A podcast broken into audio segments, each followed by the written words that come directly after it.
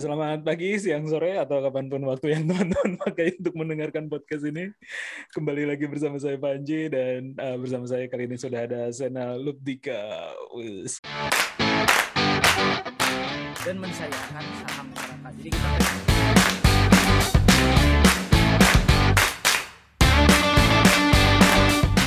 Beda sama Jakarta, kalau orang Bandung tuh pasti. Investasiin buat sekolah anak. Golf itu something new. Kupu-kupu mungkin. Ayahku tuh satpam gitu kan.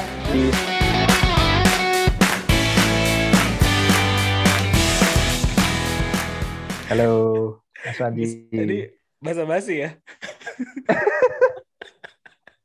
Jadi tadi siang kita udah tag sebentar, tapi ternyata jaringannya jelek karena lagi di jalan juga gitu. Iya, tanggung ya. Jadi tanggung gitu, padahal lagi seru-serunya gitu. Cuman daripada ini saya, maksudnya aku minta ulang jadinya. Daripada nanti editnya repot gitu, terus Iya. Banyak ini kan apa, menurutku diskusi itu udah enak banget tadi tuh.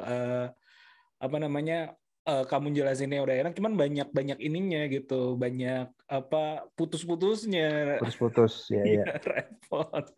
Jadi sebagai awalan, ini aku gara-gara ini ya, jadi ngeliat-liat lagi nih di IG ya. Terakhir kita chat ya, abis podcastan yang dulu kita bahas kooperasi juga ya di podcast aku sama Sena sebelumnya. Ya. Nah katanya, aku juga cek chatnya nih, katanya ada yang ngontak tuh dari obrolan kita tersebut. Ada yang sempat, tapi aku lupa kapan gitu. Jadi kayak ya dia ada ketertarikan tentang kooperasi, terus mungkin ketemu di YouTube, terus nonton, terus ya nyari di Instagram, terus ketemu yang Gapatma gitu, atau ketemu IG-ku sendiri, ada. Dan itu jadi something nggak? Jadi yang sekarang misalnya gerakan yang dilakukan sekarang, atau teman diskusi aja ujungnya. Kalau orang yang spesifik aku lupa ya sebenarnya, keep sampai lanjut apa enggak. Tapi itu aja udah ya memperkuat bahwa pengen ini aja ya, bahwa Gapatma berarti create konten kayak gitu kan lama-lama harusnya akan ngefek juga untuk ya siapa tahu ada yang ketemu apa dan emang jalan gitu. Kejadian pas kita bikin diskusi, kita upload ke YouTube. Di sisi Gapatma sendiri itu ada yang ketemu dari situ, nyari dari situ gitu. Emang nggak bisa ditebak sih ya, kalau misalnya yang penting kita lempar aja dulu konten, ya nanti bisa ketemu lingkaran-lingkaran orang yang berminat. Itu yang aku utamanya dapat lah, kayak wah berarti bisa kayak gini juga ya, orang ketemu dari mana, ya bisa lanjut. Gitu. Iya soalnya konten aku sama kamu itu lumayan sering tail-nya panjang gitu. Jadi ada beberapa konten-konten yang istilahnya tuh naiknya misalnya momentual gitu ya. Kalau lagi hari koperasi, nah berarti obrolan denganmu tuh naiknya tinggi gitu. Baik itu yang di Spotify maupun yang di YouTube. Jadi memang ada konten-konten tipikal yang long tail lah istilahnya. Jadi bukan cuman pas lagi dirilis 2 minggu, biasanya peaknya memang di 2 minggu, tapi ada lagi tuh yang naik nanti di apa, jadi ujung-ujungnya masih panjang gitu, masih ada yang dengerin lagi gitu-gitu. Menarik. Oke. Nah kan aku lihat juga sebenarnya semenjak dari obrolan itu Gapatma udah berkembang luar biasa banget ya, udah jauh. Yang tadi sempat keputus juga pas siang tuh aku belum sempat ngulik banyak tentang kegiatan yang kamu rancang di hari koperasi itu ya apa? Itu namanya Festival Demokrasi Ekonomi. Festival Demokrasi Ekonomi gitu. Iya. Mungkin sedikit step back dulu ya. Kooperasi dan demokrasi ekonomi itu dua frase, dua kata yang dekatkah memang sebenarnya atau bagaimana? Ya. Sebenarnya itu dua itu boleh dibilang tidak terpisahkan. Jadi demokrasi ekonomi itu adalah terminologi yang lebih luasnya ya, lebih makro kalau boleh dibilang. Sedangkan kooperasi itu adalah cara mikronya. Jadi implementasi realnya, gimana kita mengorganisir badan hukumnya, itu kooperasi bentuknya. Tapi kebijakan-kebijakan ekonominya yang harusnya disusun itu demokratis, demokrasi ekonomi. Nah, kalau kita ngomongin Indonesia sendiri, yaitu asal mula nama Gapatma dari situ juga, Bang. Mas Panji. Jadi Gapatma itu artinya 345. Sebenarnya itu 334455. Apa itu? Pasal 33 ayat 4 UUD 45. Ada 51 lagi tambahan lah biar enak.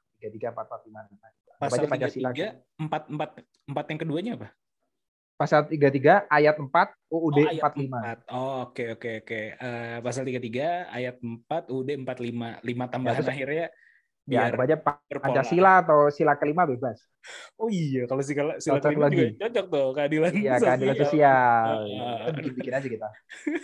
Nah, jadi di situ sebenarnya kalau di pasal 33 ayat 4 itu ada kata-kata demokrasi ekonomi di OUD-nya sendiri. Tapi bahkan sebelum itu, tapi kan itu ayat 4 itu hasil amandemen. Sebelum itu, ada di penjelasannya Undang-Undang Dasar sebelum amandemen. Pasal 33 itu jadi jelasin. Pasal 33 adalah intinya lah pasal 33 itu representasi demokrasi ekonomi. Bla bla bla bla bla. Bangun perusahaan yang cocok itu kekeluargaan adalah koperasi. Jadi demokrasi ekonomi sama koperasi itu memang dekat. Dulu ada di penjelasan, setelah amandemen nggak ada. Tapi minimal terminologi demokrasi ekonomi masih ada di isinya. Di ya ayat 4 itu masih ada. Nah terus ya kalau kita baca di luar demokrasi ekonomi, mungkin kalau di Indonesia itu kan banyak istilah ya demokrasi. Terpimpin. Nah, lebih ke ekonominya mungkin yang perlu dilihat ya. Ekonomi Pancasila, ekonomi kerakyatan, gitu-gitulah. Sebenarnya kalau yang dipakai oleh Founding Father itu sebenarnya lebih ke demokrasi ekonomi. Jadi itulah korelasi antara demokrasi ekonomi dengan kooperasi makro sama mikro itu kalau simpelnya. Demokrasi ekonomi as a policy, kebijakannya, praktiknya adalah apa ya prinsip-prinsip kooperasinya kayak gitu ya. Oke. Apa sebenarnya kalau yang kamu baca di undang-undang atau yang berdasar penelitian kamu itu demokrasi ekonomi itu apa sih sebenarnya? Kalau demokrasi kan simply mungkin ya ini apa penyederhanaan yang sangat umum ya, yaitu one man one vote kayak gitu kan secara basicnya gitu. Kalau kita ngomong demokrasi kayak gitu. Satu orang satu suara gitu. Demokrasi ekonomi itu apa? Dua ini itu apa? Ketika nah, sebenarnya itu betul ya demokrasinya sebenarnya demos dan gratis. Jadi kan suara rakyat simpelnya ya. Terus tadi implementasi yang paling sering terjadi adalah satu orang satu suara dalam konteks politik. Artinya dalam memilih kalau di kita ya simpelnya legislatif dan eksekutif. Jadi sebenarnya kalau demokrasi ekonomi kalau mau dibawa secara simpel berarti di ranah-ranah ekonomi kita lakukan pengambilan keputusan dan lainnya tuh dalam satu orang satu suara. Jadi koperasi itu kan demokratis satu orang satu suara. Yang nantinya akan harusnya cukup revolusioner itu adalah kalau tempat kerjamu dimiliki bersama-sama secara demokratis. Namanya koperasi pekerja. Gitu. Kalau di luar nyarinya worker co-op kata-katanya. Jadi itu contohnya. Jadi prinsip-prinsip demokrasi kita bawa ke dunia ekonomi yang sebenarnya kita hidup paling nggak sepertiga kehidupan kita sehari-hari kan, maksudnya kita kerja di kantor, kita bikin usaha sendiri misalnya, itu kan kegiatan-kegiatan ekonomi yang sebenarnya sangat dekat dengan kehidupan kita sehari-hari, yang nggak ada kata demokrasi di situ sebenarnya, ya kan? Tapi kita menganggap ya negara kita, oh negara demokrasi terbesar di dunia, ya, minimal di Asia Tenggara dunia itu kan kita gede banget ya. Tapi itu kita hanya melihat di sisi politik. Nah, sedangkan Bung Hatta tuh pernah bilang, ini demokrasi politik tanpa demokrasi ekonomi itu ya nggak akan sampai itu, nggak akan jadi, nggak akan kejadian. Jadi demokrasi ekonomi ya kita bawa prinsip dasarnya banget tadi yang kata Bang Panji itu sebenarnya nggak salah, satu orang satu suara. Tapi kita bawa ke ranah ekonomi. Ekonomi misalnya di kantor, di pabrik, intinya tempat kita berinteraksi secara ekonomi. Yang sekarang kalau boleh dibilang simpelnya ya tidak demokratis kan, karena kan perusahaan ada pemilik yang sepenuhnya mengendalikan pegawai yang ikut aja maunya apa, itu yang tipikal sekarang terjadi dan bukan satu orang satu suara tapi satu lembar saham satu suara. Jadi kan makin besar lembar sahamnya makin besar kekuatan suaranya. Pengambilan keputusannya. Betul. Kalau koperasi kan satu orang satu suara regardless dia masukin modal berapa. Walaupun kalau ngomongin koperasi kompensasi ekonomi bisa jadi beda-beda. Maksudnya aku kontribusinya banyak, ya aku bisa dapat SHU. Kalau koperasi SHU ya, SHU banyak. Tapi bobot suaraku satu. Untuk pengambilan keputusan yang organisasional. Tapi ya bukan berarti semua keputusan kita harus rapat ya, nggak bisa jalan gitu. Iya. Gitu. Nah, itu sebenarnya udah kita obrolin pas waktu itu ya. Aku sempat challenge gimana kalau dalam satu perusahaan ya orangnya kalau ngambil keputusan karena satu suara ngambil keputusan yang jelek dan berdampak pada pemodal besar, ya statementmu kan ya udah kalau si orang yang nggak mau kerja sama lagi mendingan bisa mundur, dan itu jadi runtuhlah sistemnya kayak gitu kan. Nah, tapi aku juga memang tertarik ya, maksudnya secara ide dan juga beberapa implementasi, terutama pasca pandemi, ketika pandemi ini gitu ya. Beberapa tuh aku mulai kolektifkan dalam suatu organisasi yang aku jalankan ya di usaha gitu.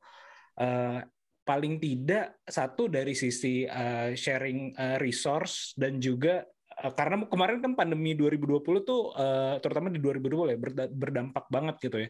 Jadi aku coba bikin sistem yang lebih egaliter, dan ada beberapa ide-ide juga yang keluar. Misalnya waktu itu kamu sempat share terkait dengan ada perlombaan apa kayak gitu ya terkait dengan pendanaan dengan sistem kooperasi kayak gitu. Nah, aku sempat tahun lalu tuh aku ada ide bikin ini kan. Digital asset stock gitu buat dijual-jualin, kayak gitu foto, film, anime, stok video dan lain-lain. Karena pandemi lagi naik, orang-orang di rumah biar dapat tambahan kerjaan. Nah, akhirnya itu sempat aku lempar. Walaupun makin kesini makin lebih spesifik lagi bahwa untuk yang teman-teman disabilitas akhirnya aku coba arahkan ke situ gitu. Belakangan ini misalnya fotografer yang disabilitas, yang tuli dan segala macam. Nah, karena dari sisi aku pendiri atau yang kepikiran ide, itu jadi relatif mindset bisnis juga ujung-ujungnya. Kalau kayak gitu jadinya tidak terlalu costly di awal. Yaitu karena kan sharing, ibaratnya gue nggak mesti bayar di awal untuk dapetin stok foto lo atau dapetin video yang lo bikin untuk ditaruh di platform gue kayak gitu. Tapi mindsetnya adalah ya karena ini kepemilikan bersama, nanti dibayar per pembelian juga memang, tapi ya ini milik bersama. Jadi share-nya hampir kurang lebih sama lah kayak gitu. Bahkan jauh lebih besar di dia kayak hal-hal seperti itu. Nah, itu motifnya dalam diri, karena aku termasuk yang agak sulit sulit menyatukan antar sosial dan bisnis ya. Niat di dalam diri itu adalah kooperasi atau model kolektif kayak gitu adalah salah satu strategi biar cost-nya murah. Nah, apakah itu menyalahi prinsip jatuhnya? Karena mindsetku di bisnis gitu ya. Menurutmu gimana tuh? Kalau dibilang cost, kalau kita pakai kacamata perusahaan yang biasanya, itu memang benar, Mas. Karena begini, kalau dari perusahaan yang tipikal, kan berarti kan ada yang pegang kapital, lalu kapitalnya itu orang direkrut, lalu digaji kan. Karena memang mindsetnya tipikal ya, pemilik perusahaan dengan pekerja. Ya, pekerja digaji, pekerja melakukan sesuatu sesuai dengan arahannya dari yang punya perusahaan, tapi itu dihitung sebagai cost karena gaji. Tapi kalau kayak kita lagi mau mulai startup aja sama co-founder beberapa orang, kita kan nggak main gaji, kan? Kita mainnya keringet kan, maksudnya aku capek ngurusin apa, kamu capek ngurusin development, kamu capek ngurusin desain, itu kita hitung sebagai ini jadi ownership kan, jadi saham di startupnya yang baru mau jalan itu. Jadi cost-nya boleh dibilang nggak ada. Kan? Yeah. Tapi sebenarnya cost itu berubah menjadi ownership. Yeah. Kalau tipikalnya di startup. Nah, itu sebenarnya arah mikirnya mirip kalau di koperasi ya. Jadi kalau memang bisa mendapatkan orang-orang yang mau menjadi pemilik bersama, jatuhnya apa yang kita lakukan itu bukan cost dari sisi perusahaan ke kita, tapi ya ini kita chip in. Yeah. Effort, saham, capek, energi gitu kan. Dan ya harusnya nanti jadi balik lagi kita karena sama-sama punya kita bareng-bareng. Kalau cost as in ya ada pergerakan uang dari satu ke dua gitu ya, misalnya dari seseorang ke seseorang lainnya, tipikal perusahaan adalah ya ada yang punya perusahaan, dia ngemodalin, modalnya keluar jadi gaji, ya cost-nya berkurang. Tapi ya jatuhnya harus ada yang dibagi bersama, itu yang mungkin kesulitan berikutnya ya, bisa jadi orang lebih milih tadi kan, orang lebih milih, yaudah aku modalin tapi apapun profitnya, apapun ownership-nya di aku semua. Karena dia melihat ada potensi atau melihat valuasi berikutnya, itu bisa jadi kan ya trade-off jadinya. Kalau aku itu memang tadinya itu sih kepikiran gara-gara pandemi banyak orang di rumah, tidak banyak pekerjaan, memang ada motif sosialnya sedikit gitu, ada motif sosialnya lah kayak gitu. Terus kebetulan tahun lalu aku banyak berinteraksi sama teman-teman disabilitas, lebih parah lagi gitu, mereka kena dampaknya gitu. Jadinya kepikirannya ke arah situ. Terus juga ya aku nggak terlalu sosial banget percaya gitu. Jadi ya udahlah kalau mau ya kita kerja bareng-bareng lah ibaratnya, akhirnya kayak gitu. Walaupun tapi itu justru malah menurutku membuat apa ya Mas ya, jadi lebih setara. Jadi kayak bukan yang donasi, bukannya secara sosial dalam arti karena gini. Di sisi lain, koperasi itu juga mindset-nya adalah kita pengen sustainable gitu. Koperasi itu bisnis. Jadi kalau bentuknya adalah bantuan sosial atau apa yayasan gitu kan, nanti kan nggak bisa sustain. Bergantung kepada donor gitu.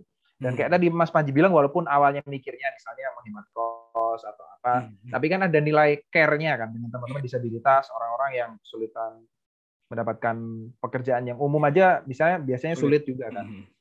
Jadi justru dikasih ruang. Tapi tadi karena ini relasinya, jadi di sisi ada juga sisi bahwa karena relasinya bisnis, jadi ya sama-sama harus menguntungkan gitu, bukan aku bantu kamu ya, nggak yang atas bawah seperti itu. Iya, itu sebenarnya yang aku ini kan, karena yang di aku akhirnya itu orang-orangnya jago-jago Sen. Jadi misalnya dia fotografer Paralimpik kemarin, karena dia karena jago. Dia tuh fotografer Paralimpik, kerjanya pas di Asian Paralimpik yang di Jakarta kayak gitu. Terus juga banyak teman-teman yang tunarungu ya atau tuli kayak gitu, yang memang filternya misalnya aku lihat desainnya bagus gitu, desainnya bagus banget, tapi salah satu resistensi dia adalah ketika udah mulai ngelamar kerja lalu dia pakai bahasa isyarat, dan ini si pemilik bisnisnya atau si perusahaannya udah reluctant dulu, kamu mendingan ini. Tapi ujungnya di akhir tahun lalu itu aku belum terlalu running karena aku lihat resource-nya belum terlalu banyak. Tapi yang aku lakukan adalah tahun lalu akhirnya aku bikin training desain dan coding untuk teman-teman disabilitas. Akhirnya banyak banget tuh yang daftar ya dalam 3 bulan sampai bulan Januari sampai bulan Maret 2021 ini. Akhirnya kita bikin tuh kurikulum. Jadi kita, efek ya, tadinya mau bikin sebuah entitas koperasi atau entitas bisnis lah ya as a whole untuk generate foto stock, video dan lain-lain, desain yang kayak gitu-gitu, beralih ke satu aku bikin namanya Code Design.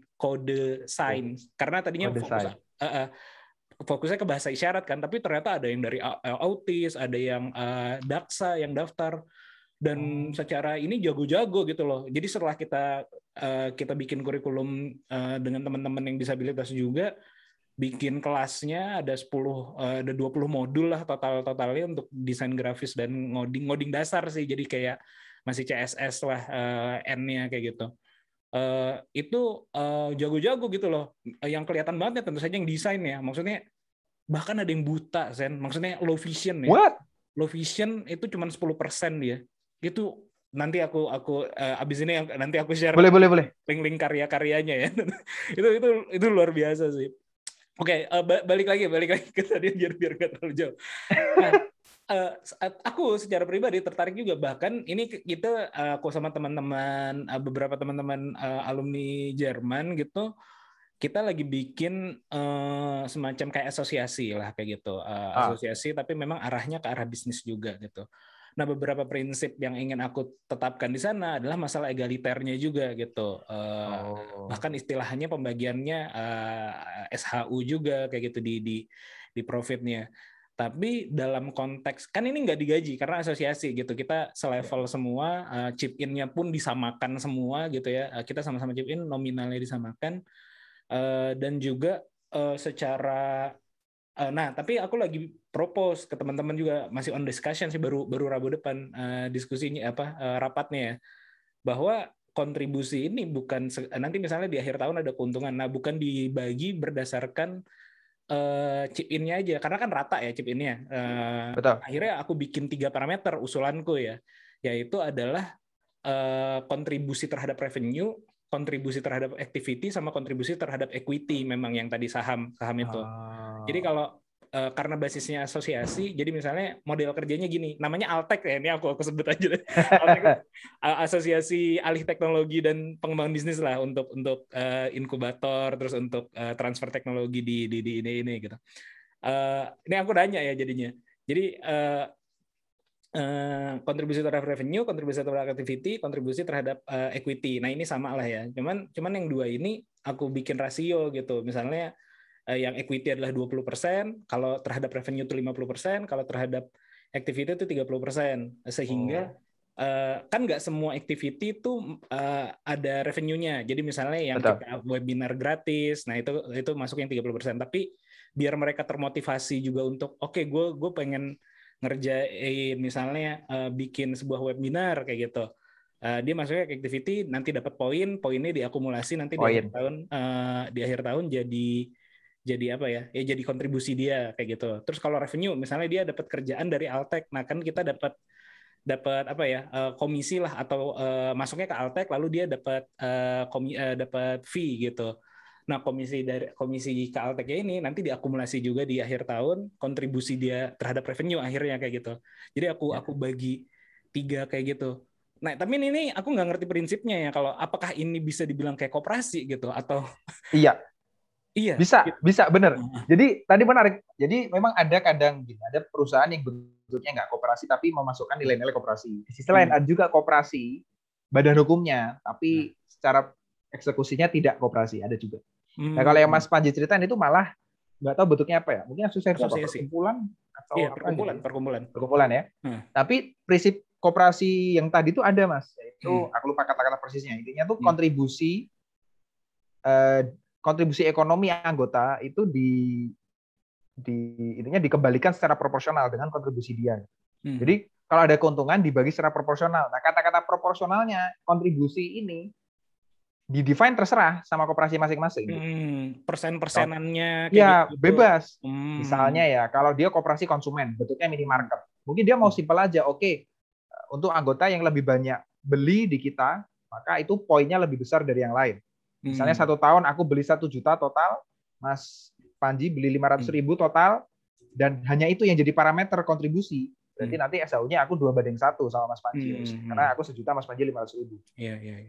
Tapi kalau misalnya nggak cuma satu parameter kayak tadi Mas Panji bilang, ya bisa juga. Sebenarnya yang penting itu bukan masalah persen-persenannya berapa. Yang penting di total 100%, dan untuk awal ya sudah, yang penting kira-kira saja gitu. Mana yang lebih penting, mana yang pengen di-boost gitu. Kalau dari yang aku tangkap, misalnya revenue mau di-boost dulu kan, karena buat membangun kas bersama istilahnya.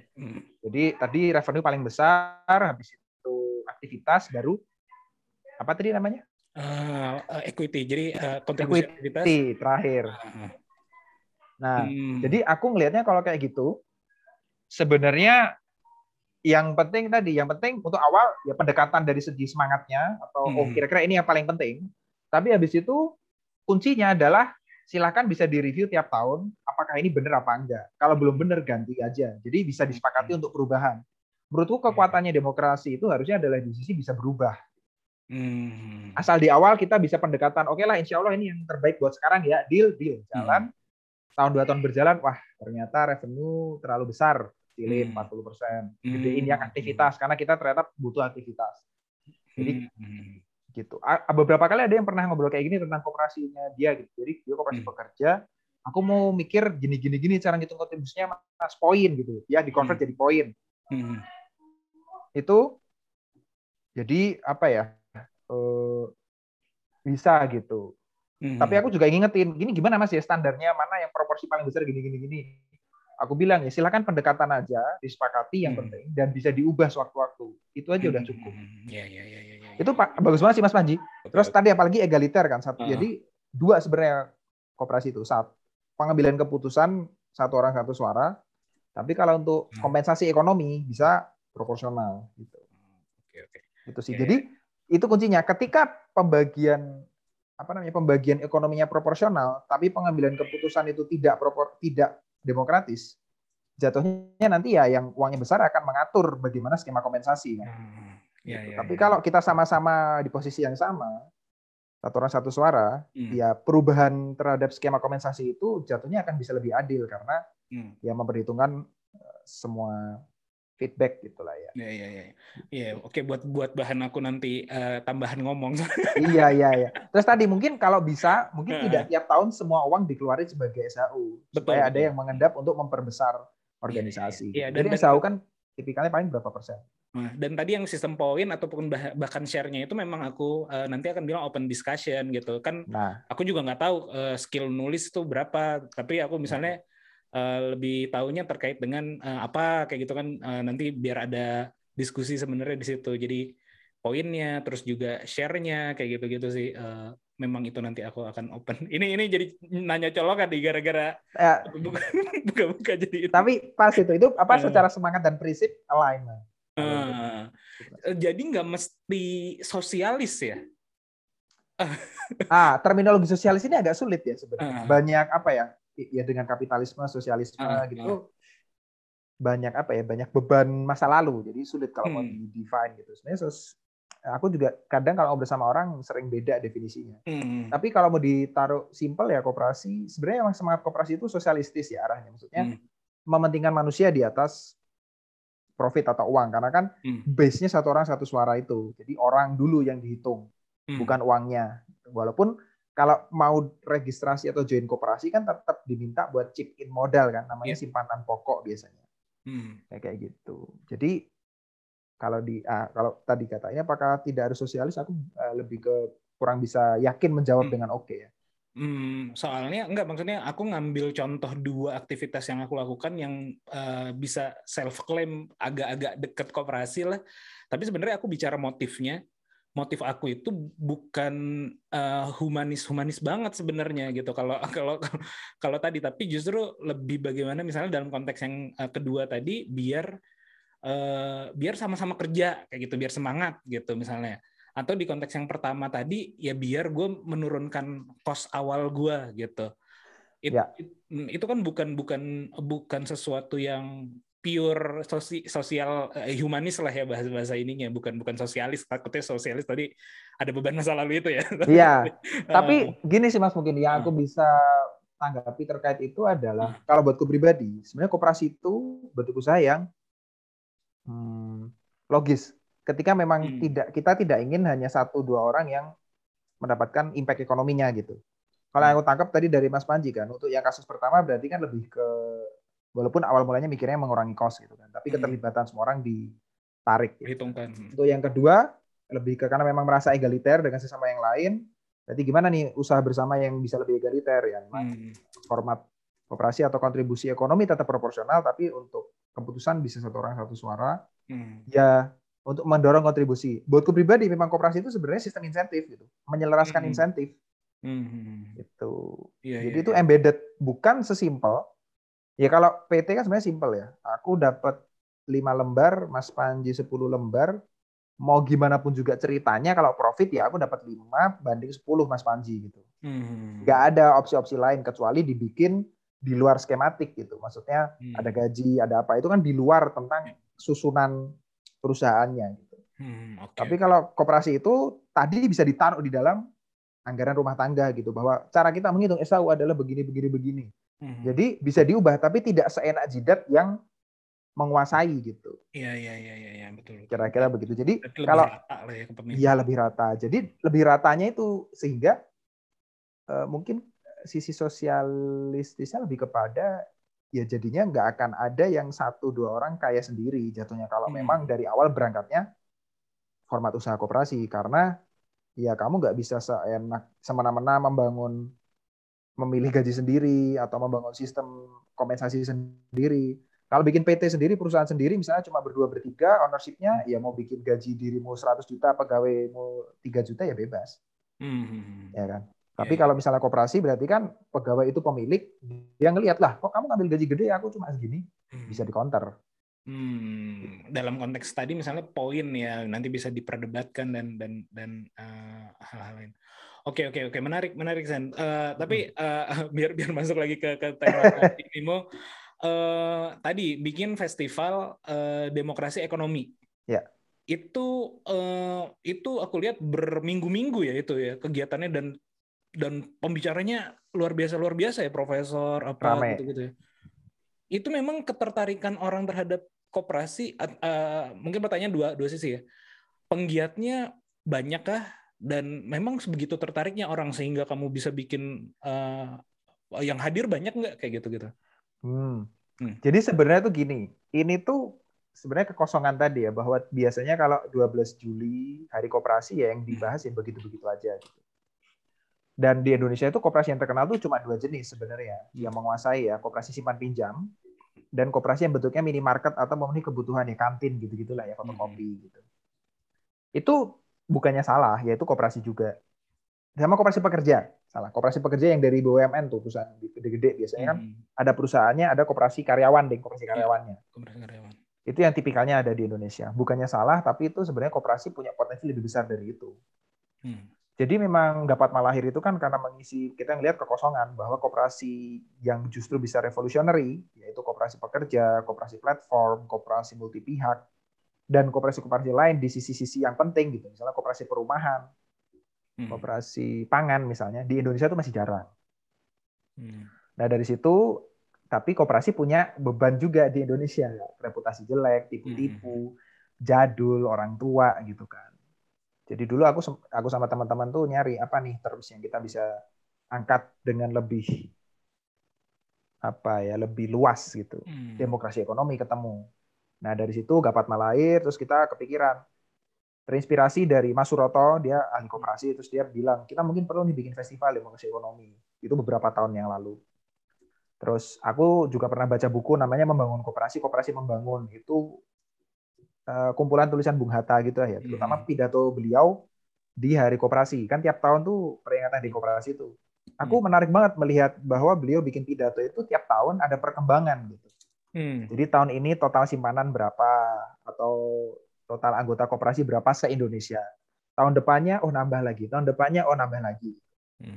Mungkin di Hari Koperasi yang biasanya pemerintah lakukan ada kayak gitulah ya, total koperasi bla bla bla. Tapi tadi kembali kepada aku rasa itu bukan potensi, itu masih ada potensi koperasi yang belum muncul, terutama tadi koperasi-koperasi yang tidak umum di Indonesia. Perlu dibikin forum untuk kita memonitor atau ya merayakan lah.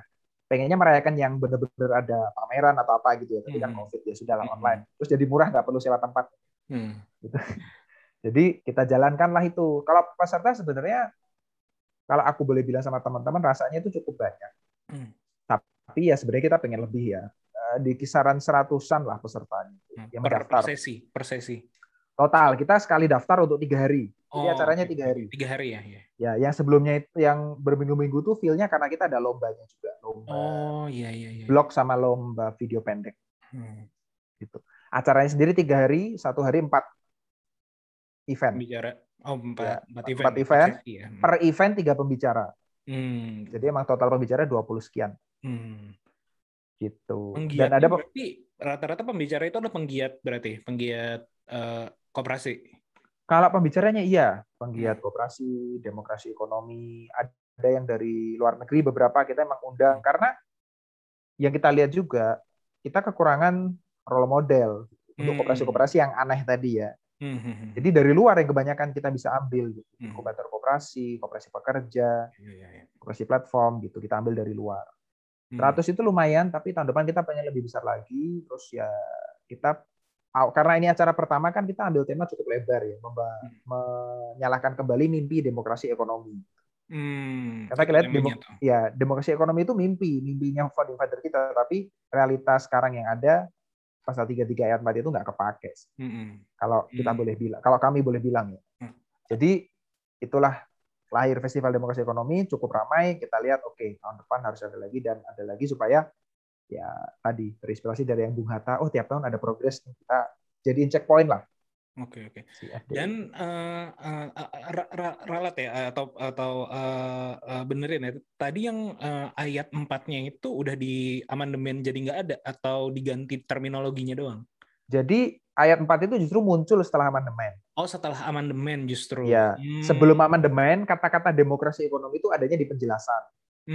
Nah, tapi waktu jadi ayat 4. Tapi dulu waktu penjelasan itu demokrasi ekonomi dan kooperasi satu paragraf. Jadi koneksinya kelihatan. Mm.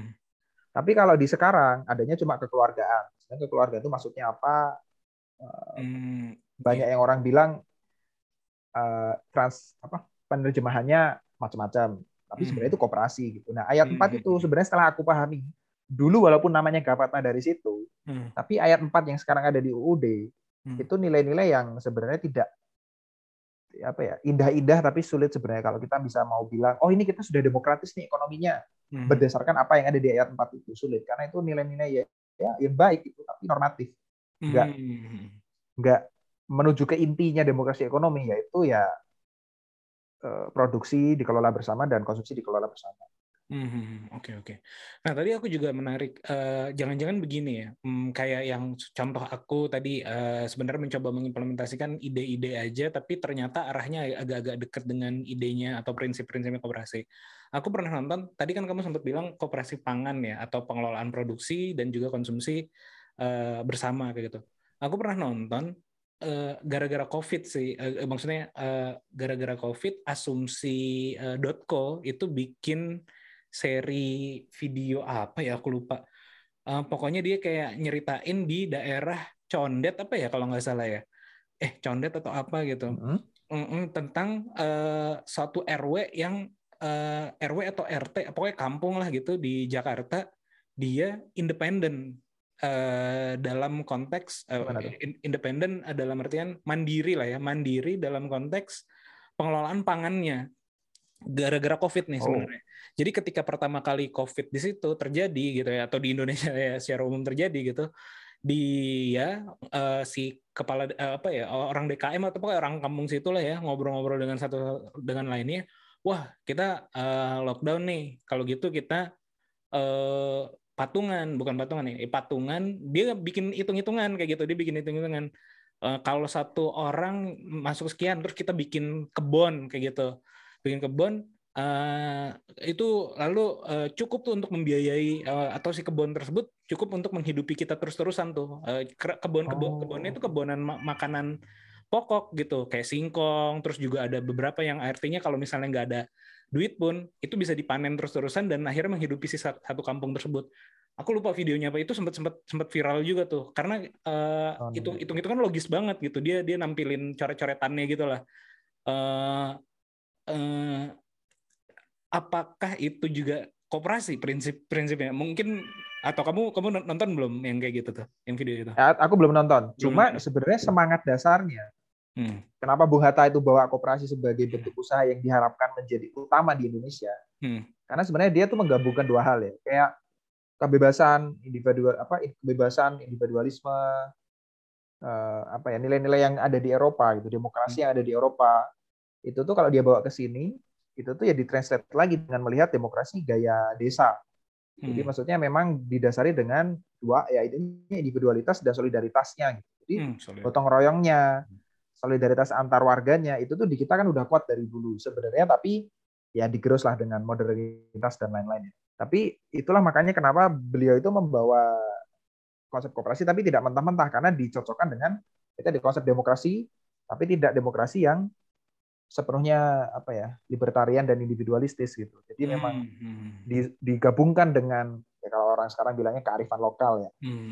Jadi hal-hal seperti itu tuh emang natural aslinya.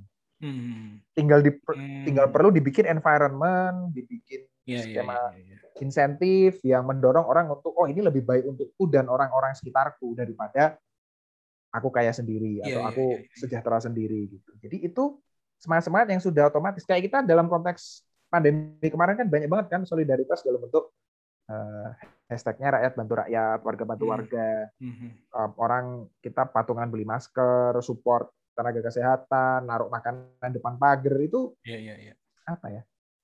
perlu di scale gitu. Nah sebenarnya kooperasi itu bentuk cara untuk nge-scale juga dengan lebih logis dan lebih sustain ya karena ekonomi lebih diatur gitu ya. Oke. Iya, maksudku cerita si Bapak itu jangan-jangan atau kayak aku jangan-jangan juga banyak orang-orang yang sebenarnya mencoba mencari model-model atau ya tadi bahasanya mungkin tepatnya mungkin tepat kamu bilang bahwa itu natural gitu. Itu adalah naturalnya, ternyata memang kita nanti akan arahnya ke situ gitu. Cuman ya mungkin karena nggak ngerti ilmunya gitu. Ya, utamanya di situ. Lebih ke kayak tadi Bang Panji sebenarnya arahnya udah bener kan, tapi lebih ke ini nyari komparasi kemana? Ini bener apa enggak? Kayak banyak keraguan gitu kan. Itu ya memang gap apa ya? Kita nggak pernah dikasih tahu kan. Taunya koperasi cuma biasanya kalau pas zaman SMP SMA nggak bawa topi, upacara beli topi di koperasi. Iya memang gap apa ya? Gap pemahamannya gitu ya memang. Padahal ada, tinggal diarahkan atau dikeluarkan aja potensi. Atau memang salah satu strateginya adalah tidak mengkampen namanya itu sendiri gitu. Kayak kayak misalnya kalau ada beberapa kan kalau di Inggris gitu atau di ya di Indonesia juga sih, di Indonesia mungkin lebih akrab lah kayak ekonomi syariah kayak gitu-gitu kan. Cuman kan salah satu mungkin ada di beberapa telinga tuh agak-agak panas lah kayak gitu. Cuman kan prinsip-prinsip yang dikembangkan misalnya profit sharing atau cost plus scheme kayak gitu-gitu itu kan sebenarnya kalau di bahasa Arab kan jadi ada istilah Islamnya kayak gitu, istilah syariah. Cuman di sounding para pelakunya terutama di Inggris sih karena kan kuat banget ya ekonomi Islamnya di sana gitu. Tidak mengedepankan nama tapi esensi. Jangan-jangan mungkin biar lebih jadi esensinya yang penting itu sebenarnya prinsipnya kayak gini ini prinsip yang saling menguntungkan gitu, misalnya profit sharing atau saling tadi cost plus kayak gitu. Tidak kalau kita pendekatannya ke pendekatan Islam itu riba tuh, kalau kayak gini yang nggak riba, nah itu kan orang lebih panas gitu kan. lebih kupingnya kadang-kadang ini gitu. Bener sih. Bisa kayak gitu juga tuh. Cara komunikatnya itu memang gitu. Itu salah satu hal yang membuat kita memilih demokrasi ekonomi dibanding koperasi gitu. Untuk tema besarnya gitu. Jadi memang ada beberapa hal yang aku sepakat sih Mas Panji bahwa kalau memang orang udah resisten terhadap sesuatu ya coba cari tadi makna aslinya dan yang mungkin kita bisa wujudkan ulang, yang penting tersampaikan. Esensinya gitu. Esensinya. Nah, ngomongin pandemi kemarin yang tadi kamu bilang ada saling bantu dan segala macam. Terus juga kan gara-gara pandemi juga isu ini meningkat gitu, yaitu universal basic income gitu. Bahwa salah satu reasonnya misalnya kalau di negara-negara lain berani dengan tegas lockdown adalah ya karena ada beberapa kebutuhan yang memang dijamin gitu. Dikasih uang saku gitu dan segala macam. Temanku ada orang Indonesia di Jerman dapatnya sama, nggak ada sama kayak orang Jerman dapat yang kemarin berapa bulan. Di Tokyo juga ada yang kayak gitu yang sempat berapa bulan full lockdown dapat sama.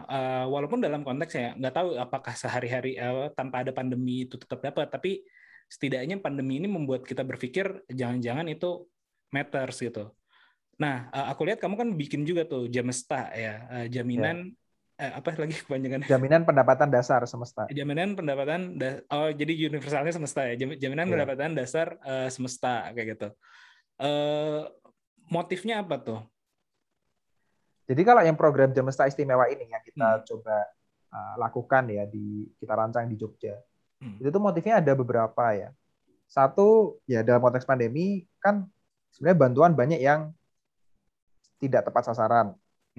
Bantuan banyak yang dicomot-comot, ya kan? Pak Juliari Batubara. Terus 10.000. Lumayan kan 10.000 kali sekian. Banyak juga ternyata. Terus banyak ya tadi kualitasnya kalaupun memang ada bantuan tersampaikan kualitasnya jelek kan. Seperti ada berita beras yang menggumpal dan lain-lain. Itu contoh-contoh ya. Bantuan udah ada, tapi banyak kekurangannya. Sebenarnya ada metodologi yang benar kata Mas Panji, di banyak negara itu jadi muncul lagi. Oh, COVID nih, banyak orang terkena impact-nya. Gimana kalau kita bikin, karena semua orang terimpact, ya udah semua aja dibantu. Muncul, naik lagi topik basic income. Atau Jamesta ya, kalau di Indonesia kita artikan Jamesta. Jadi trigger awalnya itu, kan kayak situasi pandemi. Ditambah lagi, sebenarnya Jamesta ini tuh sebenarnya di banyak negara itu sudah diuji cobakan ya. Di negara maju maupun di negara berkembang. Ada di India, Jerman, US, Kenya gitu. Tapi di Indonesia itu belum ada. Program yang semacam itu ada, tapi biasanya targetnya ke anak. Jadi di Papua itu ada sama di Sabang. Itu ada Universal Child Grant. Jadi yang dikasih itu anaknya, lewat ibunya ya, untuk ya mensupport tumbuh kembang anak. Dari kementerian itu? Dari kementerian? Ada beberapa, programnya lokal sih kalau nggak salah. Atau ada keterlibatan organisasi internasional ya, aku lupa. Okay. Tapi ada anggarannya waktu itu. Tapi itu contoh yang berjalan. Cuma kalau yang bentuknya universal basic income, yang bentuknya pendapatan dasar yang tanpa syarat kepada ya semua orang, yang bentuknya eksperimen itu belum ada sama sekali. Yang itu membuat, walaupun sudah banyak kesuksesan UBI di luar, di Indonesia itu masih wacana dan banyak kontroversial. Kemarin Januari 2021 ada namanya Kongres Jamesta. Jadi ada beberapa organisasi di Indonesia yang memang membawa dan berusaha mengadvokasi Jamesta. Ada KPRI, Prakarsa, Indo Big Network, UBI Lab, Infit, ada beberapa yang lain aku lupa. Jadi dari kongres itu tuh harapannya ya kita lebih membawa ide Jamesta ini kepada mainstream atau bahkan bisa jadi kebijakan beneran. Cuman ya melihat animo yang kemarin ada dan ya tipikal pengambilan kebijakan di Indonesia, kalau benar-benar jadi kebijakan pemerintah kelihatannya kok masih jauh. Jadi supaya membantu proses advokasi tetap jalan. Tapi kita pengen di luar itu, kalau aku pribadi sih pengen skema Jamesta yang swadaya gitu. Jadi kita yang membiayai sesama masyarakat, ya dibagi ke sesama masyarakat. Meski memang ada kesulitan di situ ya bahwa ini kalau masalah duit tuh yang duitnya gede itu pemerintah. Iya. Kalau sesama masyarakat ya ntar ada mentok. Tapi kita biarkan itu dulu. Makanya sekarang kita pengen eksperimen supaya kita bisa minimal debat UBI di Indonesia tuh bukan oh, nanti gimana, nanti orang udah kasih uang malah malas-malasan. Nanti orang kaya dikasih buat apa? Kenapa semua orang dikasih? Dan seterusnya yang kita akan coba pengen babat dengan ini loh ada contoh realnya, hasilnya seperti ini. Jadi bukan nantinya atau takutnya gitu enggak. Oh, berdasarkan di sini. Berdasarkan data ini. Jadi diskusinya maju. Oke. Menarik ya. Tadi siang aku juga sempat kita udah sempat diskusi ya bahwa salah satu yang kamu utarakan bahwa salah satu aku berpendapat ya, aku rekap sedikit tadi siang kalau memang kalau memang universal basic income itu adalah hal yang baik gitu ya, atau ya simply aja kadang-kadang karena aku sendiri sering ngerasa bahwa ada beberapa program pemerintah yang tidak tepat guna lah gitu atau tidak sasaran atau apapun lah istilahnya, artinya nggak berdampak langsung ke masyarakat lah gitu ya. Nah gimana, kenapa nggak pemerintah itu ya memang dia menjalankan tugasnya untuk mengumpulkan pajak tapi langsung dibagi rata aja gitu. Dan kayak misalnya kayak di zaman kalau di Islam kan apa ya dulu baitul mal kan, baitul mal ya gitu. Cuman ngumpulin duit aja, distribusi, udah kayak gitu. Jadi fungsi governance-nya itu bukan ke, ya mungkin ada sebagian ya, karena kan amil juga dapat kalau di Islam. Amil kan pengelolanya juga dapat sepertujuh. Mungkin itu yang buat infrastruktur, untuk apalah, tapi sepertujuh gitu ibaratnya. Nah, lainnya itu kan dibagi-bagi aja gitu. Nah, jawaban kamu adalah rekap ini ya, biar nggak ngulang, bahwa memang ada beberapa orang yang mendukung universal basic income karena salah satu motivasinya adalah untuk mengurangi peran pemerintah atau apa ya istilahnya tadi ya, mengurangi birokrasi dan administrasi. Mengurangi birokrasi dan administrasi dan juga ya artinya secara keseluruhan peran pemerintah dalam pengelolaan di situ gitu ya di area ekonomi seperti itu. Nah ini sebenarnya jadi hal yang menarik juga gitu. Aku selalu berpikir ya ekstrim itu kelihatannya indah gitu kan. Itu yang kayak tadi aku pikir ekstrimnya ke situ. Ekstrimnya ke sana atau ekstrimnya ke sini gitu, itu biasanya kelihatannya indah gitu. Tapi kan memang yang paling baik adalah yang menengah gitu loh. Jadi lo kalau moderat lah ibaratnya. Kalau di Islam gitu. Moderat selalu keputusan yang terbaik karena kan memang kutubnya jauh gitu dan manusia kan lebar gitu. Jadinya selalu pengambilan keputusan yang berat. Jadi misalnya dalam konteks COVID gitu, antara lockdown atau bebas sama sekali, ya pemerintah pasti moderat keputusan yang paling oke-nya gitu. Tengah-tengah ya. Tengah-tengah kayak gitu kan. Nah kalau UBI ini atau Jamesta kalau di Indonesia gimana tuh arahnya? Kalau tujuannya apakah benar-benar oke, biar ada basic income-nya sekian juta yang akan didorong oleh dirimu dan tim-tim yang tadi untuk rata seluruh masyarakat Indonesia, atau ada filtering lagi kayak ya tadi nanti mungkin ujung-ujungnya kayak bansos kayak gitu untuk atau zaman SBY apa gitu ya, ada istilahnya yang berapa ratus ribu per bulan gitu. Ini katanya kayak gimana nih bayangannya gitu ya. Kalau yang diharapkan ya, sebenarnya pola pikirnya UBI itu hampir semua orang yang mendukung UBI itu ngambilnya sebagai hak. Maksudnya hak. Oke. Hak. Karena begini, maksudnya negara kekayaan yang sudah diakumulasi dari zaman dulu, sumber daya alam, kemajuan teknologi gitu. Harusnya kita sudah cukup makmur untuk memastikan semua orang bisa hidup gitu. Sekarang kan masalah orang hidup atau enggak itu terkait dengan dia kerja apa enggak. Jadi kesannya kita sangat mengaitkan antara hak hidup dengan ya kalau mau hidup ya kerja, kerja dapat duitnya lo pakai buat hidup gitu kan. Tapi kalau ngomongin UBI itu sebenarnya kita ngomonginnya hak. Jadi kalau bisa ya semua, asal kamu warga negara suatu tempat, ya harusnya negara itu menjamin hak hidup kamu. Menjamin hak hidupnya dalam bentuk apa? Macam-macam. Kalau sekarang kan mungkin kebijakannya ya tadi bansos, ada program Keluarga Harapan misal, Keluarga Sejahtera, aku lupa nama-nama programnya di pemerintah ya. Ada lah ya untuk support yang mereka yang di kalangan masyarakat bawah, miskin dan fakir dan semacamnya ya. Tapi ya itu pola pikirnya itu karena hak, jadi ya semua harusnya, bukan cuma mereka yang situasinya dalam konteks sosial ekonomi di bawah gitu. Nah, itu juga melihat bahwa sebenarnya apa ya, tetap idealnya begitu, walaupun kalau dihitung-hitung beneran ya anggarannya kesannya tuh nggak cukup, APBD aja nggak cukup gitu buat ngurusin itu, APBN aja nggak cukup buat ngurusin itu. Tapi sebenarnya apa ya, ya memang resikonya bisa jadi di negara banyak maju itu kalau dihitung-hitung katanya rasio pajak harus ditingkatkan gitu. Jadi orang-orang kaya kita pajakin lebih gede lagi sehingga uangnya itu bisa kita redistribusi kepada yang lain. Jadi sebenarnya itu memang impiannya menuju ke sana, advokasinya universal, benar-benar universal, semua dapat. Tapi mungkin masalah amount, jumlahnya itu bisa jadi kita perlu atur-atur. Atau ada juga yang varian sedikit. Jadi bukan semua orang dapat uang yang sama, tapi ada yang menyebut skemanya negatif income tax. Negatif income, oke. Ya, negatif income tax. Artinya apa? Kalau misalnya, kalau sekarang kan yang ada kan pendapatan tidak kena pajak, gitu kan. Jadi kalau pendapatan kita di bawah sekian per bulan, kita nggak kena sekian di total setahun, kita nggak kena pajak penghasilan misalnya. Tapi selisihnya itu nggak diapa-apain. Maksudnya, misalnya ya, kalau nggak salah PTKP kan 4,5 juta ya per bulan. Tapi kalau gaji kita 2 juta per bulan, selisih 2,5-nya itu ya nggak diapa-apain. Cuma ya udah kamu nggak bayar pajak, selesai.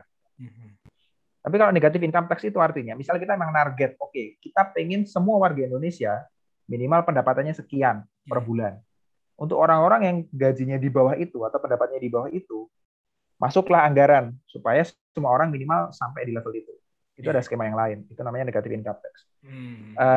Ya, tapi itu skema-skema yang intinya adalah kita pengen, kita tahu bahwa untuk hidup kita butuh uang kalau sekarang, gitu ya. Tapi uang itu sekarang orang dapatnya dari mana? Dari kerja. Jadi kayak orang wajib kerja untuk bisa hidup. Padahal penjaminan hak hidup itu harusnya kan tugasnya negara. Nah, kita pengen memisahkan antara dua hal ini. Tapi bukan berarti orang yang dikasih pendapatan dasar untuk hidup maka tidak bekerja. Jarang sekali sebenarnya dari berbagai eksperimen orang setelah dikasih UBI malah nggak kerja. Jarang sekali. Paling cuma mengurangi jam kerja karena dia pengen bisa ngurusin keluarganya. Atau ngurangin jam kerja karena sekarang dia bisa melihat kesempatan lebih bagus untuk belajar, kuliah lagi, upskill gitu. Jadi tujuannya memang benar-benar semua bisa dapat uang yang pantas untuk hidup, semuanya. Tapi kalau dihitung-hitung kurang masuk akal dengan situasi sekarang. Iya. Banyak step menuju ke sana. Barusan nih aku sambil googling dan sambil ngitung juga nih, Sen. Jadi memang ternyata kan perputaran ekonomi di Indonesia tidak semuanya justru dipegang pemerintah kecil lah gitu, nggak nyampe 30% gitu. Jadi aku cek kalau APBN ya yang nasional itu, yang negara punya itu ternyata di 2021 ini cuman ternyata ini direncanakan 2.750 triliun gitu. Triliun. Nah, lalu aku bagi dengan jumlah penduduk Indonesia roughly ya 270 juta gitu. Kalau tadi konsep aku yang ekstrim salah satunya gitu. Ternyata per orang cuma dapat 10.185 gitu. Jadi nggak ngaruh gitu loh ternyata ya, kalau memang hanya dibagi jumlah penduduk aja semua gitu. Ya, aku dengan anggaran yang sekarang. APBN itu apakah termasuk gabungan APBD apa memang yang dimiliki oleh pemerintah pusat doang ya? Kayaknya pemerintah pusat doang ya. Kalau APBN pusat doang sih. Oh, pusat doang ya. Iya, jadi mungkin kalau ada tambah-tambahan dari daerah ya mungkin bisa nambah jadi berapa ribu gitu. Tapi tetap aja kecil gitu. Berarti artinya memang secara ideal kalau pun dipul semua ke pemerintah, kalau dibagi rata ke seluruh rakyat saja dengan semua amount ya ternyata nggak cukup gitu. Iya. Sedangkan tahun nih bahkan kan. Iya, iya, setahun bahkan bukan per bulan bahkan. Betul. Setahun nih. Iya. Lebih ekstrim. Makanya kalau kita lihatnya APBN agak sulit ya. Tapi kalau ngelihatnya GDP sebenarnya masih masuk gitu. Tapi aku belum tahu cara mengkaitkan antara GDP dengan pemerintah dengan apanya gitu. Tapi nah itu makanya ada yang bilang wah, nggak masuk akal kalau dihitung-hitung. Iya, gitu. Iya. Iya ya, aku pernah baca tapi tadi aku cari nggak ketemu sih. Aku pernah baca memang yang tadi aku bilang cuma 30%, misalnya 3.000 triliun lah pemerintah. Nah, sebenarnya perputaran ekonomi yang ada di Indonesia tuh 10.000 triliun. Jadi kayak 3 kali lipatnya kayak gitu. Tapi itu perputaran ekonomi kayak gitu.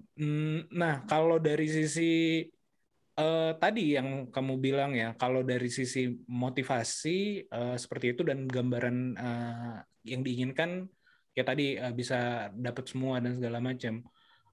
Walaupun apa ya, kalau yang kamu bilang tadi kan ternyata kalau orang yang dapat basicnya terpenuhi, justru motivasinya lebih tinggi gitu. Tapi itu juga akan tergantung psikologinya juga sih atau mentalnya juga sih. Kayak misalnya kalau di Amerika kan ada gelandangan yang memang gelandangan tuh dapat $75 atau $150 gitu, atau $300 bahkan gitu ya per bulan secara rutin gitu. Aku lupa skemanya apa. Tapi mereka tidak apa ya, tidak meningkat gitu ininya, dapat basicnya, walaupun ya mungkin kecil banget ya. Jadi jangan-jangan malah bukan termotivasi bagi sebagian orang, tapi malah jadi malas justru, jangan-jangan kepikiran hal seperti itu nggak? Sebenarnya kalau biasanya kalau ketemu bahasan kayak gini, aku tuh mikir ya udah kalau memang orang dikasih duit lebih orang jadi malas atau nggak mau kerja. Kenapa orang udah punya gaji 2 digit, 3 digit tetap kerja terus? Gitu. Maksudnya nggak mereka berhenti terus santai-santai atau misalnya ngapain gitu. Jadi kenapa judgement semacam ini selalu dikenakan kepada masyarakat dengan yang dianggap sosial ekonomi rendah gitu kan? Maksudnya orang yang biasanya gaji berapa dikasih karena pendapatan basicnya UMR misalnya. UMR itu 1, kalau Jogja tuh UMP ya 1,8. Jadi ada asumsi orang dikasih UMP 1,8. Jangan itu 500.000 aja ya. 500.000 tuh dekat dengan garis kemiskinan. Orang dikasih 500.000 terus nanti dia akan malas-malasan gitu. Ya maksudnya kenapa judgement ini ditekankan kepada orang-orang yang miskin? Karena kita menganggap orang miskin itu karena mereka malas gitu. Padahal kebanyakan orang miskin itu kerjanya lebih capek daripada orang-orang yang kita bilang middle class ataupun yang high class. Apa ya? Ya aneh aja sih. Tapi ya tadi tapi skeptisisme itu wajar. Dan tadi ketika dicek ke berbagai eksperimen di luar negeri itu tidak terbukti. Pun ada perubahan tadi, hanya berkurang sedikit jam kerja atau apa. Dan itu pun dengan halal, diganti dengan halal yang sebenarnya juga bermanfaat secara sosial, maksudnya secara society itu bermanfaat gitu. Tadi ngurusin orang tua, anak, upskilling, atau mencari atau menabung untuk mencari pekerjaan yang lebih baik itu ada juga. Gitu. Okay. Jadi karena kalau aku juga ya nggak tahu ya, mungkin itu memang stigma kita terhadap orang-orang yang kita anggap miskin karena kamu malas nih makanya miskin gitu. Apalagi dikasih uang, wah makin nggak mau kerja kamu. Tapi banyak kok orang yang sudah 2 digit 3 digit nggak diem juga mereka, nggak yang berhenti ya atau cukup gitu, nggak, orang maju terus cari kelanjutan terus. Iya sih, kalau terkait dengan itu sebenarnya enggak sih, aku bukan berpendapat bahwa yang miskin itu kurang bekerja gitu ya. Karena menurutku justru kesempatan ya mungkin juga karena sistemnya ya. Masalah privilege lah, terus masalah uang besar lebih menghasilkan uang kayak gitu, menghasilkan dirinya sendiri juga gitu loh. Jadi justru kan makanya kesenjangan makin tinggi karena kan yang memang memiliki kapital ya relatively lebih mudah mendapatkan yang lebih besar lagi gitu.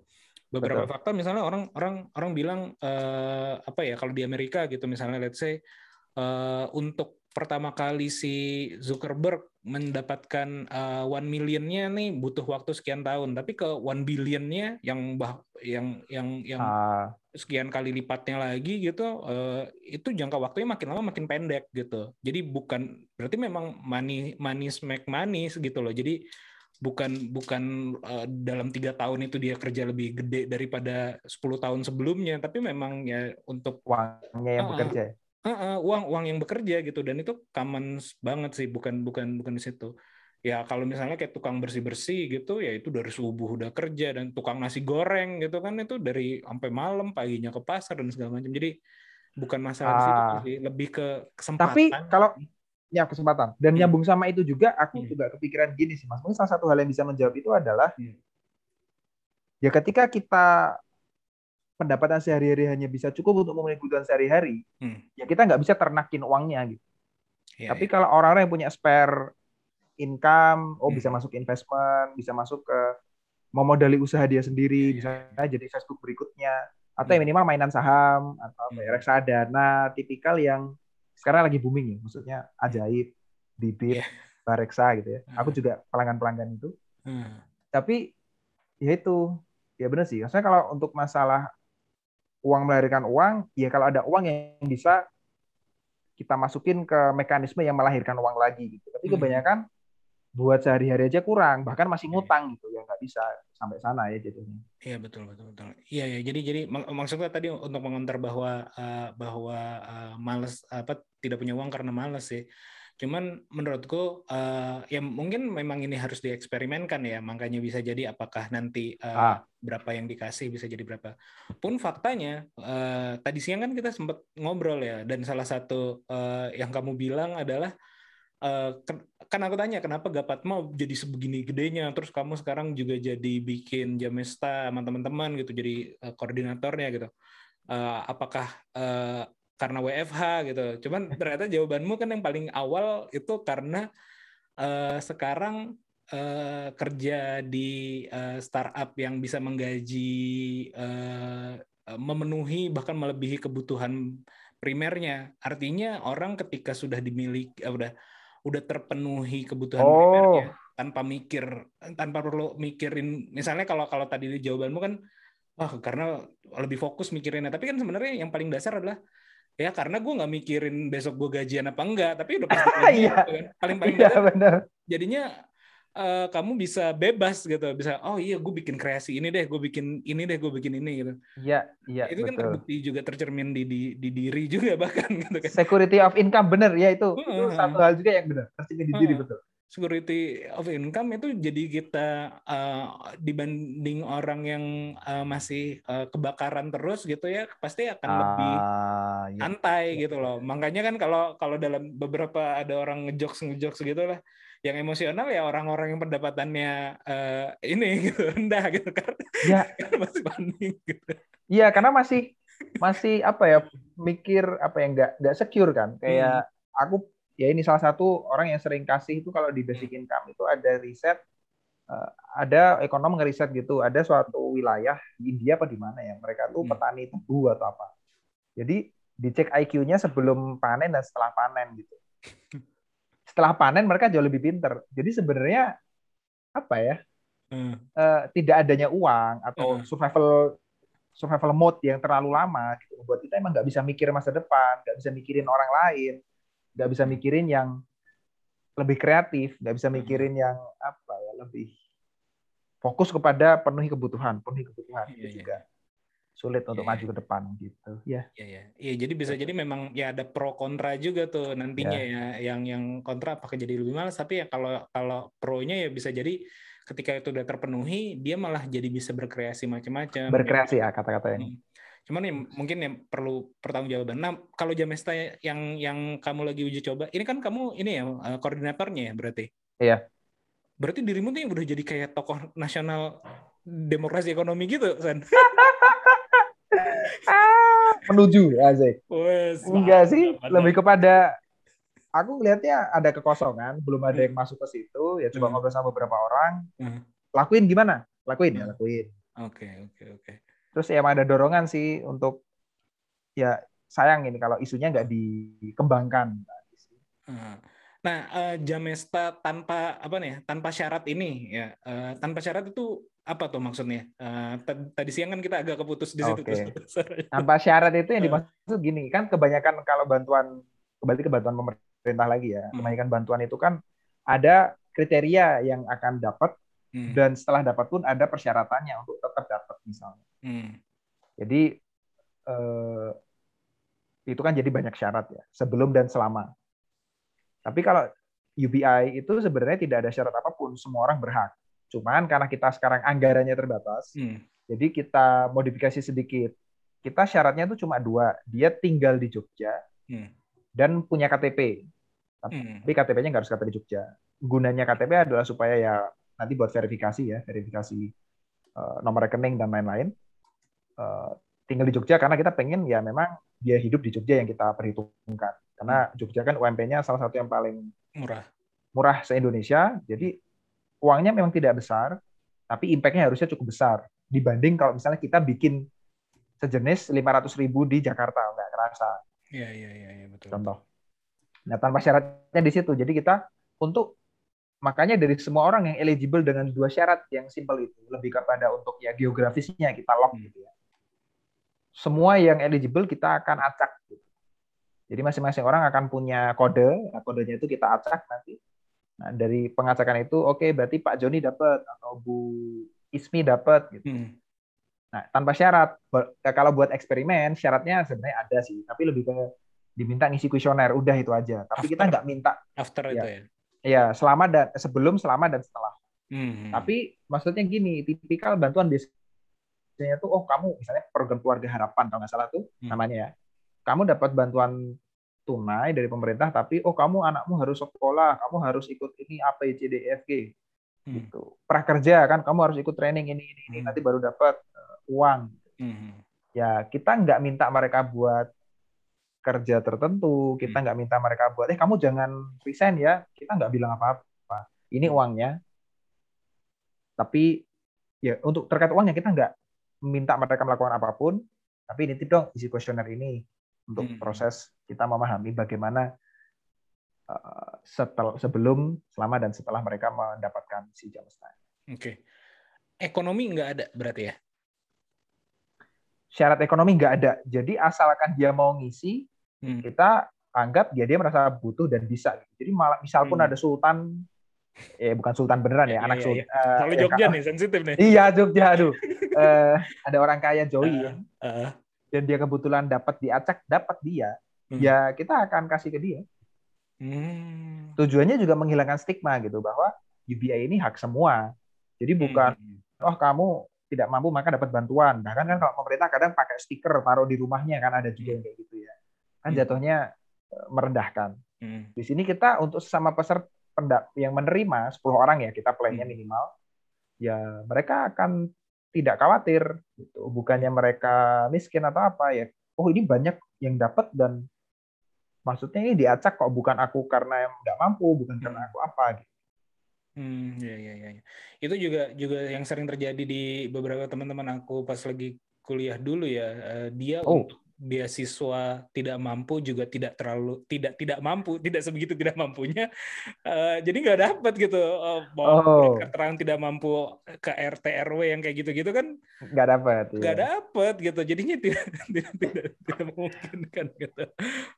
Yang tanggung kan, posisi tanggung. Nah itu sebenarnya waktu tanggung, itu gitu. Mas Yanu, ketua tim peliti itu bilang, misalnya untuk masyarakat yang memang di paling bawah itu biasanya programnya sudah macam-macam. Gitu ya, karena memang ditargeted ke yang paling bawah. Yang paling atas ya punya tabungan, punya aset apa, jadi masih bisa tahan. Yang tengah-tengah biasanya, yang tanggung-tanggung itu, misalnya ya, kalau mau dapat bantuan, aku lupa bantuan pemerintah waktu COVID itu minimal berapa? Maksimal, ada maksimalnya kalau nggak salah. Maksimal gaji sekian. Nah kalau kamu di atas gaji itu 100.000 aja, tapi kebetulan kena PHK juga, malah nggak dapat apa-apa kan? Jadi betul. Posisi-posisi tanggung itu yang sebenarnya biasanya kasihan. Program pemerintah nggak dapat, duit nggak ada, kena. Iya, betul. Iya, itu sering banget sih. Nah, tadi ya, 500 ini dapat 500.000 selama 6 bulan. 6 bulan. Targetnya adalah masyarakat Jogja, dalam artian dia tinggal di Jogja dan punya KTP tapi bebas, KTP manapun gitu. Betul. Tanpa syarat, cuman ngisi kuesioner aja lah nanti ketika lagi program. Targetnya berapa? Berapa peserta? Berapa penerima? Saat ini tuh minimal 10 untuk yang pilot. Jadi kita ada pilot ini minimal 10, maksimal 30. Kenapa kita taruh maksimal? Ya kalau alhamdulillah nanti penggalangan dananya sukses, lancar. Untuk 10 orang ini kita perlu sekitar 36, aku lupa angka persisnya, 36,4 kalau nggak salah. Terus kalau 30 kita dapat kita perlu 100-an juta. Kenapa kita cap di 30 dulu? Karena ini memang pilot. Jadi kita pengen mastiin skema kita benar, penggalangan dananya lancar, SOP buat pilih orangnya oke, pengacakannya oke gitu ya, distribusi uangnya oke. Nanti kita rencananya Januari atau Februari 2022 kita akan bikin yang lebih besar. Gitu. Lebih banyak orangnya dan kita nggak cuma 500, akan ada 1,8 juta. Targetnya tuh 1,8 targetnya ya, jadi ada sekian orang kena 500, ada sekian orang dapat 1,8. Kenapa dua angka ini? 500 itu dekat dengan garis kemiskinan. Garis kemiskinan Jogja itu 460 sekian ribu. Kalau 1,8 itu patokannya UMP 1,7 sekian juta. Gitu. Jadi kita pengen lihat sebenarnya impact-nya itu angkanya signifikankah atau yang penting orang ada dapat pendapatan tanpa syaratnya. Gitu. Karena salah satu insight yang menarik dari Jerman, kan ada eksperimen semacam ini juga di Jerman, itu inspirasi kita juga. Dia malah bilang jumlahnya sendiri mungkin tidak terlalu relevan, tapi bahwa ada kepercayaan bahwa kamu dapat sesuatu tanpa syarat apapun, kayak ada dapat trust gitu kan dari orang-orang yang nyumbang gitu kan, itu sudah membuka banyak peluang gitu, meski angkanya tidak seberapa. Kita pengen ngecek itu juga. Oke, berarti bayanganku nanti adalah ya, aku juga kemarin ketika lagi COVID tuh termasuk dapat insentif gede, lumayan lah dari Jerman juga, as company yang kira-kira memungkinkan. Tapi as a company ya. Oh company, oke. As company yang memungkinkan untuk nanggulangi COVID juga lah kayak gitu. Ya ibaratnya hampir ya kalau ke orang mungkin universal basic income gitu, tapi ini ke kita di Indonesia kalau nggak salah 20 lah yang dapat tuh. 20 setara atau 25 gitu lah. Pokoknya cukup banyak lah yang dapat itu.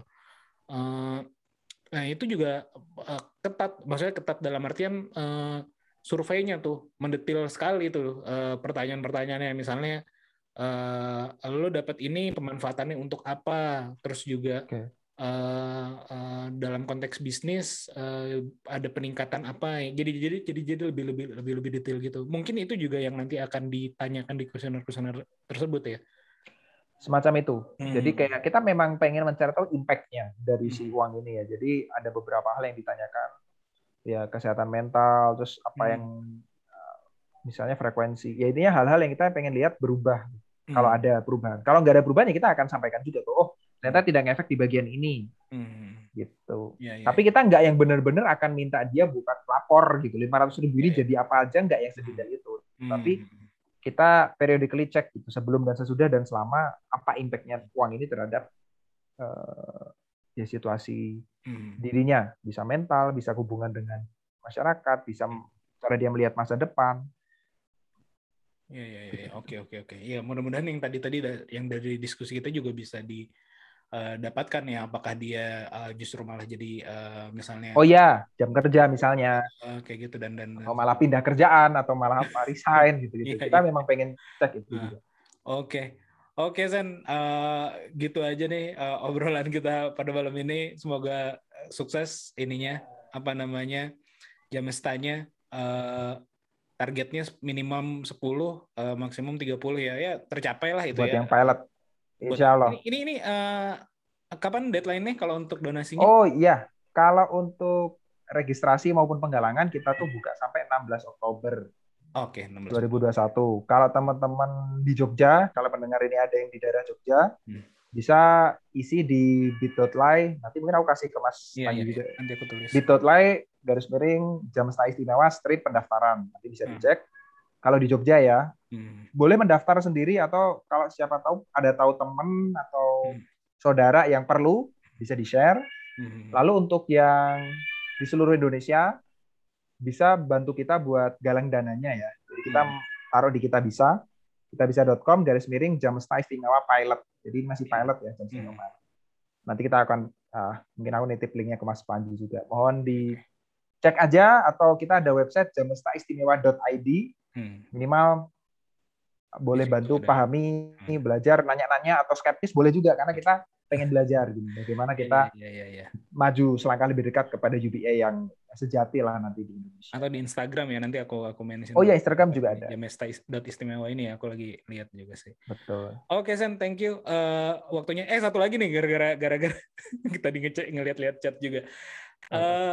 Terakhir kan obrolan kita yang pending juga ya di chat WA adalah dirimu sempat aku ajak join di masih ada ruangkah dirimu gitu. Ini mungkin aku lihat energinya besar deh, bikin ini bikin itu, atau kamu sebenarnya memang arah dirinya memang jadi nanti kayak penggerak di sini gitu, penggerak di kooperasi, demokrasi ekonomi, hal-hal yang berkaitan dengan itulah, sifatnya lebih ke mungkin kalau dibahasakan walaupun tidak sepenuhnya juga ya kayak aktivisme lah di situ, atau memang kamu masih bergerak di teknologi, business person yang kayak gitu-gitu. Kalau bayanganku masa depan itu memang masih belum lanjut. Mimpi. Bayanganku tuh nanti lebih ke pengen jadi spokesperson-nya gitu untuk memainstreamkan topik-topik ini, terutama demokrasi ekonomi. Karena aku ngelihat Jamesta ini sebenarnya part dari itu, salah satunya. Intinya membuat demokrasi ekonomi di Indonesia. Tapi ya cara-caranya adalah nanti lewat Gapatma, lewat bikin project-project pilot project gitu terkait kooperasi, demokrasi ekonomi. Plus ya pengen sekolah lagi, pengen jadi dosen. Jadi arah-arahnya ke sana. Skill set IT-nya, product management bisnisnya tuh kalau buat sekarang lebih ke untuk mencari nafkah. Tapi di sisi lain juga ini skill set yang jarang orang punya juga ya, misalnya kombinasi product management, bisnis, misalnya bisnis acumen yang sebelumnya udah ada dari zaman bisnis walaupun belum terlalu jago ya, tapi dibangun terus, plus yaitu sudut pandang kooperatif, ekonomi gitu-gitu. Nggak tahu ya, mungkin kombinasi dua hal ini bisa menjadi sesuatu, tapi arahnya pengen intinya memainstreamkan ini gitu dengan berbagai metode. Nggak harus aku juga yang jadi spokesperson, tapi pengen membangun ekosistemnya jatuhnya ya. Iya. Nanti aku kebetulan ada beberapa forum yang grup yang juga dengan Bu Mutia Hatta ya. Mungkin akan aku mention juga nanti tuh ke di grup ini karena dia kalau yang di sisi dia ya itu cukup dia kan anak pertama lah hitungannya, anak pertama kedua kayak gitu, jadi cukup mindsetnya cukup ke bawah lah dibanding kalau itu yang sama Pak Sri Edi bukan? Kalau yang sekarang terkenal kan ada cucunya, tapi kan arahnya lebih ke Gustika, beda lagi ya. Oke, nanti daripada ini aku cut aja di akhir ini ngomongin orang. Oke, thank you Sen sekali lagi. Sorry nih jadi panjang banget dan juga kita dua kali tag tadi ya sih. Nggak apa-apa. Tapi paling yang ini yang akan aku rilis. Thank you. Makasih juga yang udah dengerin sampai akhir. Semoga obrolan kami ada manfaatnya. Sampai ketemu di podcast Ngobrol Bisnis episode berikutnya. Bye. Thank you.